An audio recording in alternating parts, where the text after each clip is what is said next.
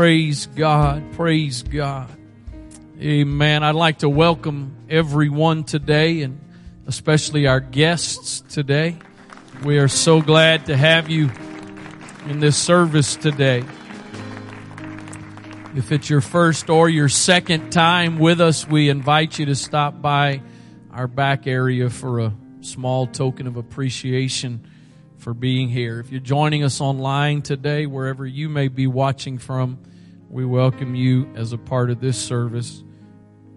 In Jesus' name, pray that you are blessed by it. My wife introduced herself. Brother Burnell Jr. said he was going to introduce me this morning. So uh, I'm David Wright, and she's the pastor's wife, and I think I'm the pastor. So hopefully, absence makes the heart grow fonder. Thank you for that reaffirming response. It's very moving, touching. Whoops, that backfired. no, but in all seriousness, it's been a very busy month. Thankfully, it's changed, and uh, you're stuck with me for a while now. So, amen. Okay, so you sort of redeemed yourself. Praise God. You can be seated.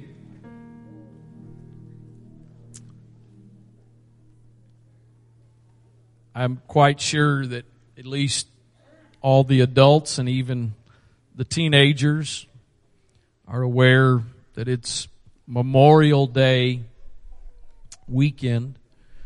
Not to insult anyone's intelligence, but Memorial Day, it was originally called Decoration Day from the early tradition of decorating graves with flowers, wreaths, and flags. Memorial Day is a day for remembrance of those who have died in service to our country. It was first widely observed on May 30th, 1868 to commemorate the sacrifices of Civil War soldiers by proclamation of General John A. Logan of the Grand Army of the Republic, an organization of former Union sailors and soldiers. And we do today give honor and celebrate all of those that gave their lives so that we can be here today in this great country that we are a part of.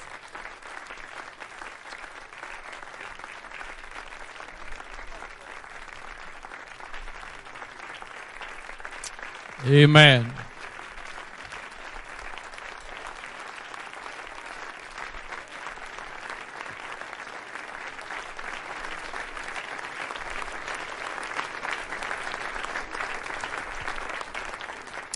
It's not a perfect country. In fact, it's far from a perfect country. But what's kind of interesting to me is in the midst of all of our imperfections, people are still trying to find somehow a way to get in.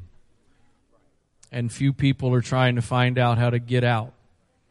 I love all those wonderful celebrities that make their threats that if certain person gets elected to president, they're moving. They're a bunch of liars.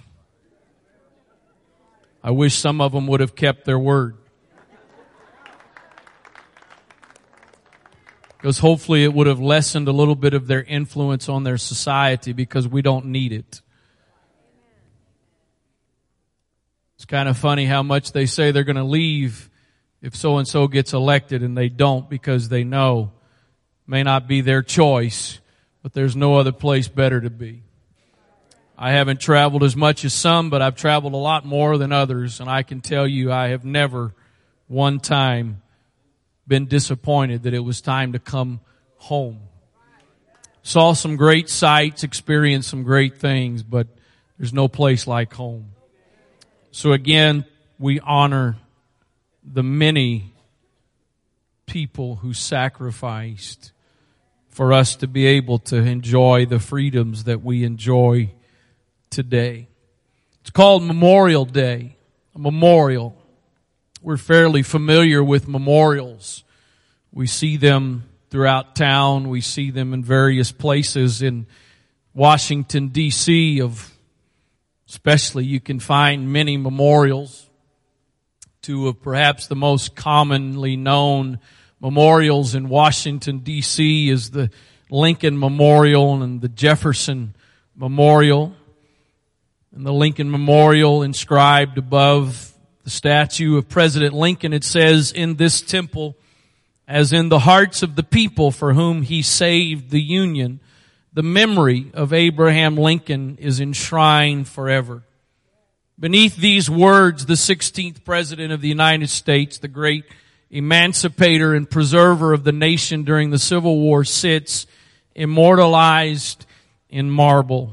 Just a short distance from that is the Jefferson Memorial that pays tribute to one of our most significant founding fathers and the primary author of the Declaration of Independence. A memorial is intended to be a continual and ongoing reminder of something that was done, something that was accomplished.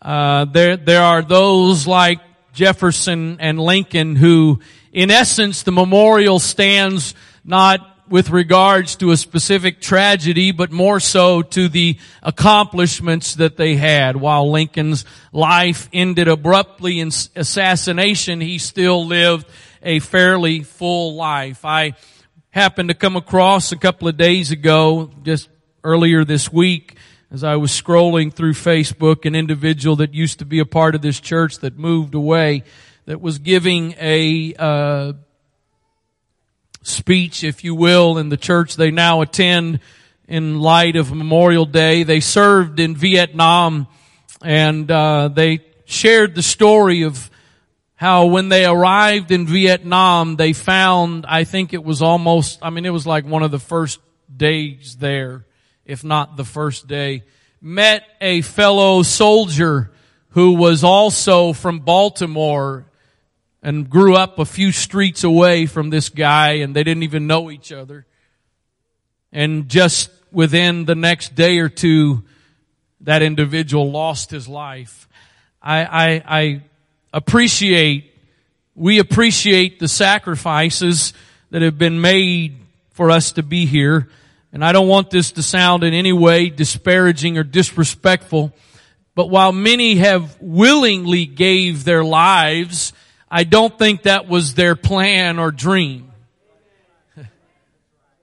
I don't know any soldier that goes off to war with the hopes that they will not return. In fact, it's quite the opposite. You say your goodbyes with the expectation, I'm going, but I'm coming back. And so many memorials pay tribute to those whose lives were lost unexpectedly, but as with Lincoln and Jefferson and many others, there are also many other memorials that it's not about somebody who lost a life in uh, tragedy or or sacrificed their lives. It's it's about those that accomplished great things. It's about those whose lives had some kind of great impact, maybe on a certain part of society or or or on a certain uh, uh, campaign or, or, or something to improve something there. They had such a significant impact that a memorial has been created for their memory.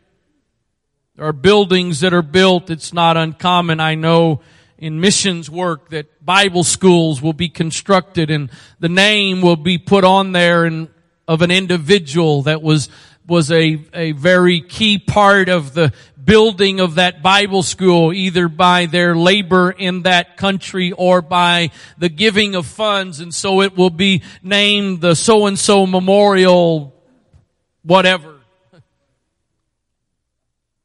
I, I don't know about you, but I don't have a lot of expectations that I am going to accomplish anything of significance that's going to get the world's attention that there will be a memorial built for me. I am not volunteering my life to be able to get a memorial. I read an article the other day that was sent to several folks, group email, and it was of a Navy SEAL who was just, I think, just a couple of days ago awarded the Medal of Honor for service in Afghanistan. And in the article, he made the statement, he would willingly give back, give up the medal if he could exchange it for the other lives that were lost.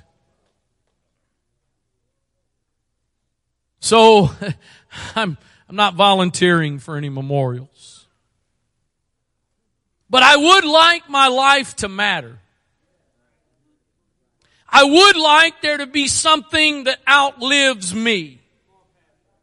I would like there to be something that goes beyond me. And so today, for just a few moments, I've come to challenge or encourage perhaps someone today that no, you may not be a prospect for a memorial to be built to you to be a reminder of your accomplishments, but let me show you something that's really a little more significant than the memorials that I have mentioned. In Matthew chapter 26, beginning with verse number 6, says, When Jesus was in Bethany in the house of Simon the leper, there came unto him a woman having an alabaster box of very precious ointment and poured it on his head and as he sat at meat. But when the disciples saw it, they had indignation saying, to what purpose is this waste? For this ointment might have been sold for much and given to the poor. Why is she wasting something of value? Why is she taking something that has value that could be sold to accomplish something else and she is just essentially wasting it away? But Jesus replies and says, Why trouble ye the woman? For she hath wrought a good work upon me. For you have the poor always with you, but me you have not always. For in that she had poured the ointment on my body, she did it for my burial. Verily I say unto you, wheresoever this gospel shall be preached in the whole world, if I might add, for all of time. So it's not only wherever or not, it's not just wheresoever this gospel is preached. It's also whenever this gospel is preached. Jesus says that this, that this woman hath done, will be told for a memorial of her. I don't think she had any great ideas or plans that day of what she was about to do was going to be of such significance that Jesus was going to respond the way he did to say that wherever this gospel gets preached, there is going to be a memorial, a reminder of what she did. We celebrate Jefferson, we celebrate Lincoln, but they've only been around a relatively short period of time. Those of you that have ever had the opportunity to travel to Europe in particular, you travel there and when you go there and you see buildings that are older than our country, you realize we have not been around very long. And So while it may seem like a long time since Lincoln and Jefferson lived, in comparison to a woman who showed up one day where Jesus was with just an alabaster box that had some precious ointment and poured it on him. And here we are, here I am fulfilling the prophecy that Jesus made because today I tell you of the woman that Jesus said this will be a memorial unto her for all of time. It is, if I'm not mistaken, based on my study and understanding, I believe this to be a parallel passage in the book of Luke. It's would be kind of odd to think that there was more than one person that had an alabaster box that brought it and broke it and anointed Jesus. So if you go to Luke chapter 7, Luke gives his rendering of this story, but Luke gives a few details that were not given by Matthew. Luke chapter 7 and verse 36, it says, so Matthew says Simon the leper, but here it says one of the Pharisees desired him that he should eat with him. And he went into the Pharisee's house and sat down to meat. It is, it is assumed that Matthew's description of Simon the leper is an indicator that Simon was a leper that Jesus had healed. For those of you that may not know much about leprosy, Jesus would, or Jesus would have, but everybody else would not have been at dinner at the house of a leper. In fact, the leper got banished to the leper colony and the leper had to walk down the street and yell out, unclean, unclean. And as they did that, people would scatter out of the way because they did not want to have any contact with the leper. So when Matthew says that he was at Simon the leper's house, it is, it is more than likely that Jesus had healed Simon. But again, Luke says a Pharisee desired that he would eat with him. Verse number 37. And behold, a woman in the city now notice what Luke says that Matthew didn't say. A sinner. There's several different, or I say several, there's one at least, thought of what kind of sinner she was. That basically being a prostitute. So she knew that Jesus sat at meat in the Pharisee's house. She brought an alabaster box of ointment. It is also thought that the reason she knew that Jesus was at this house is because she had a connection to this house and was now an outcast from this house. And so she hears that Jesus is there and brings this alabaster box of ointment and she stood at his feet behind him weeping and began to wash his feet with tears and did wipe them with the hairs of her head and kissed his feet and anointed them with ointment. Now when the Pharisee, which had bidden him, saw it, he spake within himself, saying, This man, if he were a prophet, would have known who and what manner of woman this is that toucheth him, for she is a sinner. It's kind of funny. We, we categorize sinners. Well, she's a sinner. He's a sinner.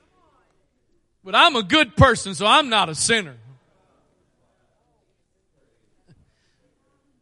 The Bible clearly takes care of that when it tells us that all have sinned and come short of the glory of God. So leave it to a Pharisee to point out somebody else as being a sinner. If Jesus knew, if he really knew, if he really was a prophet, he would know who this woman was. And so the implication is, if he knew who she was, he would not allow her to do what she's doing.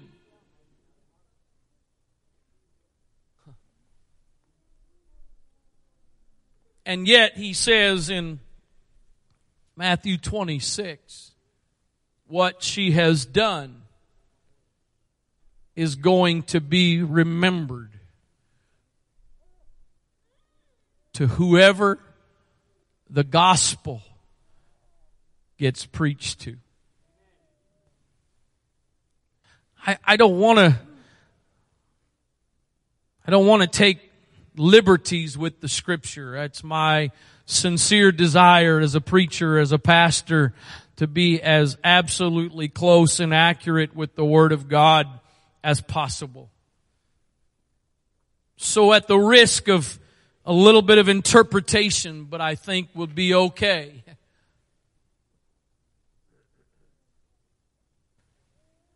I think it's kind of safe to imagine in particular based on what Luke says of this woman based on the reputation that she obviously had, based on the opinions of those that knew her, based on their reaction to what she did. The, the disciples say we could, we could use that and sell that and make some money and bless the, the poor. But the Pharisee said if, you know, if he really knew who she was. I think it's fairly safe to say she probably didn't have a whole lot. I, I doubt that she was living a life of luxury. Based on the response to her coming into this house and doing what she did, obviously there were those that looked down on her in particular those that really knew her. I'm not all that bothered by what people think about me that I don't really know. I'm not really all that bothered by the opinions of those I am not that familiar with. But when it comes to friends and especially to my family and especially my immediate family, I greatly value what they think and what they feel about me. And so apparently those closest to her did not think a whole lot of her. And so I think it would be fairly safe to say that this alabaster box of precious ointment was probably her prized possession. It was probably the thing that she held on to to give some degree of value and comfort to a life that didn't really have a whole lot of value. Nobody really understood, I don't think, besides Jesus, what was going on when she did what she did. And I don't think anybody understood besides Jesus what she was communicating by what she did. That she was willing to take the very best that she had. You see, the Pharisee was able to invite him to dinner and put on a great spread because that's what he had the ability to do. She didn't have the means to invite him to her house for dinner. She did not have the means to put on the same kind of spread that was being put on in the Pharisee's house. All she had was an alabaster box of precious ointment. Overshadowed by a pretty bad reputation. But she decides not, I don't think with any images of greatness or any, any dreams of what it was going to accomplish for the future. She just decides I'm going to take what I have and I'm going to do what I can do. And she shows up at the house of the Pharisee and begins to pour that precious ointment on Jesus. And those sitting around who had more and could do more looked on her with disgust. But Jesus replies and says, what she has done is going to become a memorial that from now on, wherever the gospel gets preached, she is going to be remembered.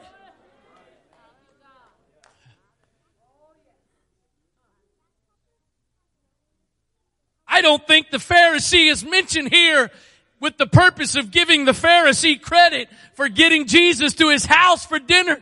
That's not the purpose of the story here. The purpose of telling us about the Pharisee is ultimately to get us to the woman with the alabaster box who was willing to give what she had. I think I preached to somebody today that you are intimidated by those around you and what they have and what they can give. And the response to that normally is to withdraw and to just hang on to what we have because in comparison to everybody else, it doesn't seem like very much. But there is an example from scripture 2,000 years ago that is a challenge to you and I today that it might be just an alabaster box of precious ointment. But if that's all you've got and that's all you can give. That's enough for Him.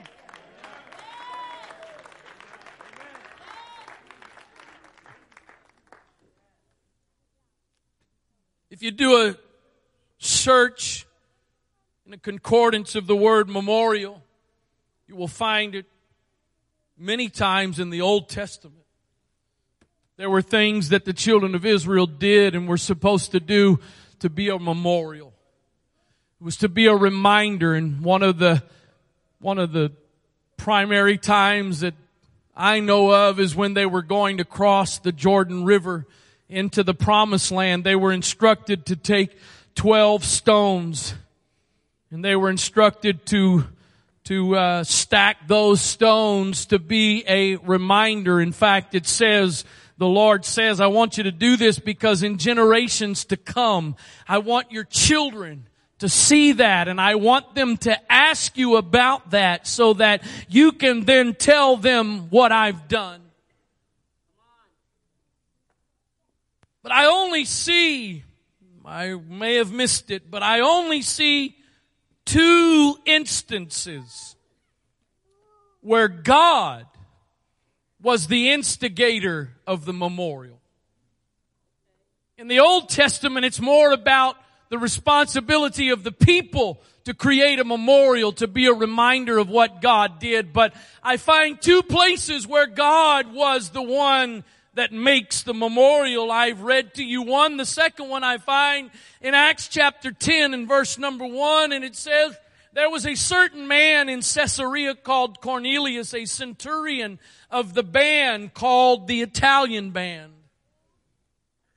He was a devout man and one that feared God with all his house, which gave much alms to the people and prayed to God always. He saw in a vision evidently about the ninth hour of the day an angel of God coming in unto him and saying, Cornelius. And when he looked on him, he was afraid and said, What is it, Lord? And he said unto him, Thy prayers and thine alms are come up for a memorial before God. Your prayers, your giving, your life has become a memorial before God. There is a continual reminder to God of you. He was a Roman centurion. That means he was a soldier in the Roman army. The memorial that was built for Cornelius was not a memorial to his military accomplishments. It was not a memorial because of the battles that he had won in leading his army. The memorial that Cornelius had to his life was a memorial that God had established to be a reminder of the life that Cornelius lived.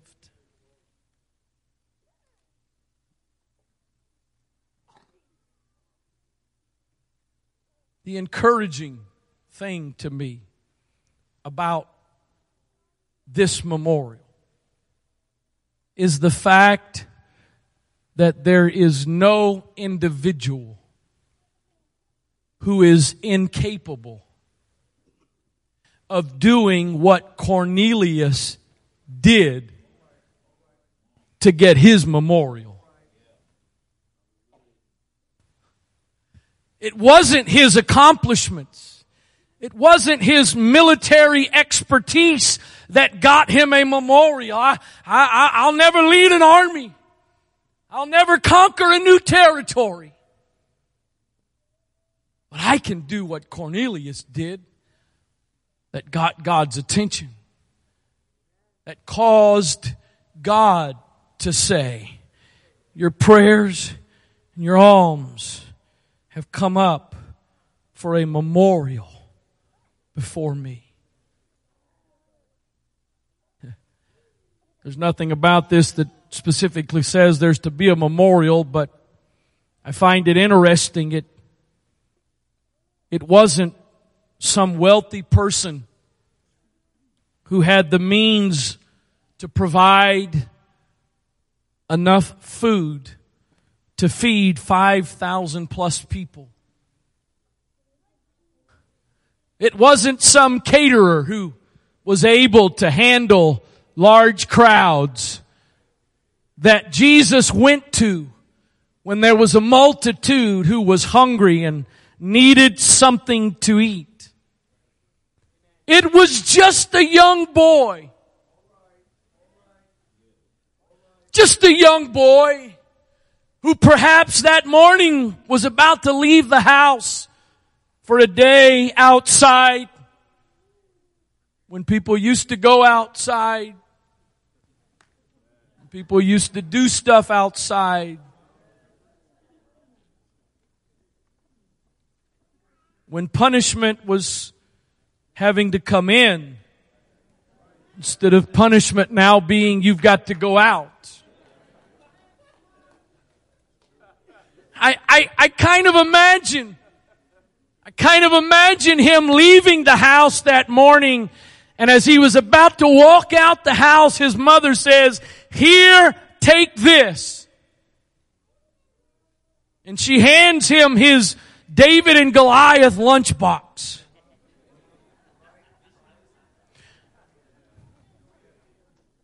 I, I don't like stuff in my pockets. I don't like carrying stuff. I, I, I don't like, I don't like stuff.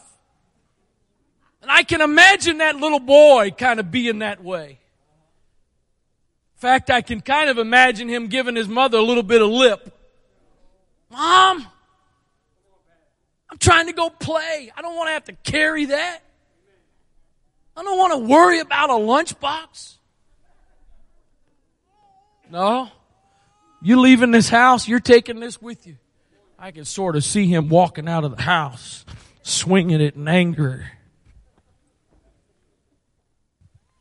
You see, he had absolutely no clue, no idea that what seemed to be an inconvenience to the plans of his day was a divine setup.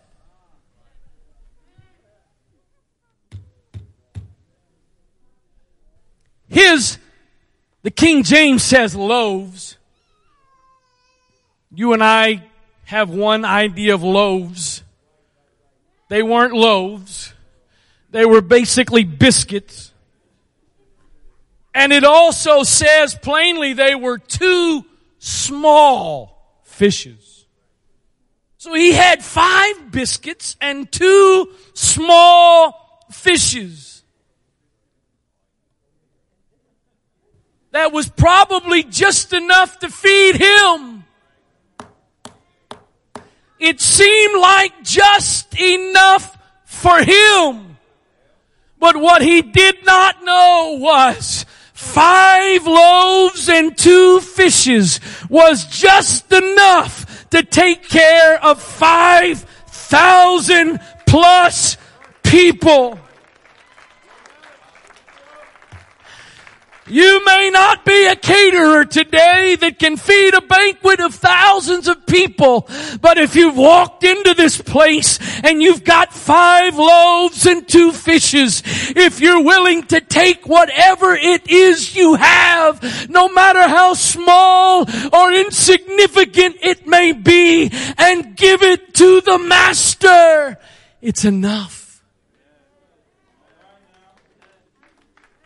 I believe that somewhere in this sanctuary today is probably someone that could relate to the woman that showed up to Simon the leper's house.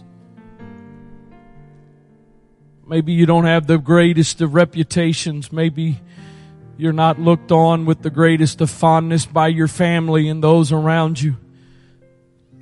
And you've only got a few valuable possessions that you hold on to.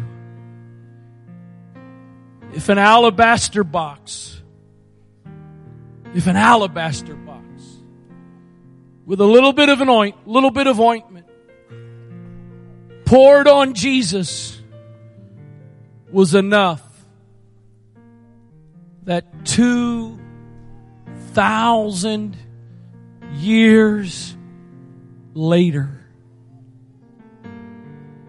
2,000 years later, she is still being talked about. And I've come to tell you, whatever it is you have, if you just be willing to give it, it's enough to be worthy of a memorial. You don't have to have some great accomplishment. You don't have to have some great achievements. Your life doesn't have to have some successes that get you on the front of the magazines at the checkout line at the grocery store so that the world knows your name. But if you just take what you have, somebody please hear me this morning. Please hear me this morning. Whatever you have is enough. Whatever you have is enough. The question is not, do you have enough? The only question is this, what are you going to do with what you have? If that young boy would have showed up with the crowd and kept what he had because it's only enough for me and it can't really do that much, then we would not be talking about him today. If the woman with the alabaster box of precious ointment would have just stayed off to herself and hung on to what was valuable to her, but she felt like was not good enough for anybody else, we wouldn't be talking about her today. But she decided it's not much. The big scheme of things, it's nothing all that significant. But it's what I have, and it's what I can give. And Jesus says, wherever this gospel gets preached, what she has done will be a memorial for her. Would you just close your eyes, bow your heads right where you're sitting.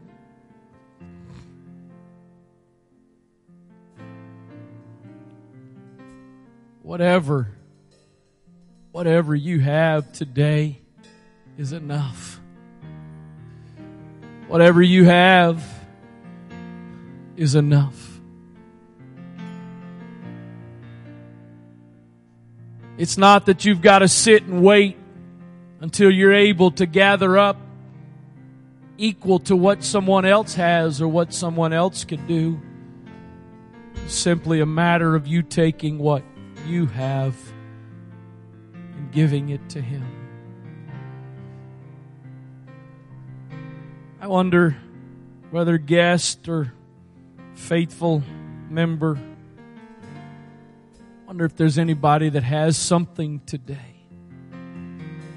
that it may seem extremely small and insignificant to you. But like the woman with the alabaster box, you're willing to pour it out on Him today as your offering of what you are able to do. That if you'd be willing right now, as uncomfortable perhaps as it might be for some, I don't think it was very comfortable for her to push her way into the house where the meal was taking place to do what she did because she was not welcome there, but at least you're welcomed here. Anybody this morning that you've got an alabaster box that you'd like to come present to him today? Anybody got five loaves and two fishes this morning that doesn't appear to be very much in comparison to the need, but you're willing to take what you have and give it to Him. You don't have to be a centurion today who's able to fight great battles and have great military accomplishments if you can you can just pray you can just give of what you have. That's enough for a memorial. That's enough. That's enough to get his attention. That's enough for him to create the reminder for there to be an ongoing representation of what was done. Oh, I believe I, I believe I'm preaching to some folks in this place today. That the enemy has got you trying to get you to believe that what you have is so insignificant. What you, what you can do is so small. But what God's attitude towards what you have is He's saying, just give me what you got. Just bring me what you can bring me. Just give me what you have. I'm not asking you to give me what somebody else has. I'm not asking you to have to measure up to somebody else's accomplishments. I just want you to give me what you can give me. It's enough. It's enough In the name of Jesus. In the name of Jesus. You don't need to respond for yourself right now, would you be sensitive to the leading of the Spirit of the Lord? You don't need to pray for yourself right now. That's fine. Would you be sensitive to the Lord to use you to minister to someone else this morning? Maybe somebody's got an alabaster box today that they want to give, but they're just a little uncertain if he'll accept it. That maybe a little bit of encouragement, maybe a word of encouragement will be what is needed to be willing to release. May seem small, may seem insignificant but it very well may be worthy of a memorial. It very well may be worthy of a memorial. In the name of Jesus, in the name of Jesus, I live for you, Lord. I live for you, Lord.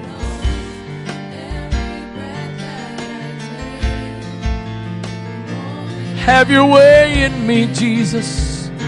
Have your way in me, Jesus. Have your way in me, Jesus. Oh, I give you my soul. I live for you alone. Every breath that I take, every moment I'm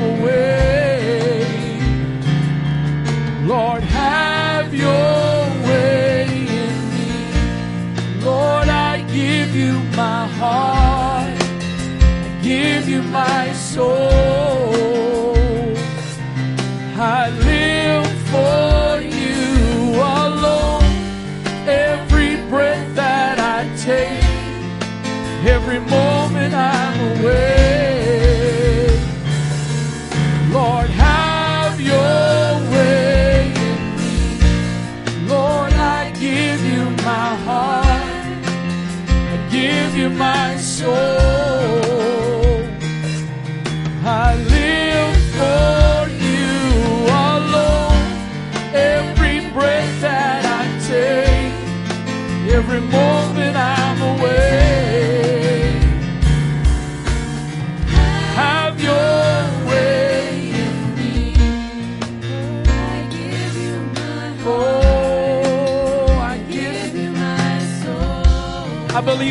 to some people today that the faithfulness that you have exhibited, the faithfulness with which you have lived for God, has come up as a memorial. The world may not know your name, the world may not recognize you, the world may not give you accolades, but heaven recognizes you. Heaven knows who you are. Every breath that I Oh, every moment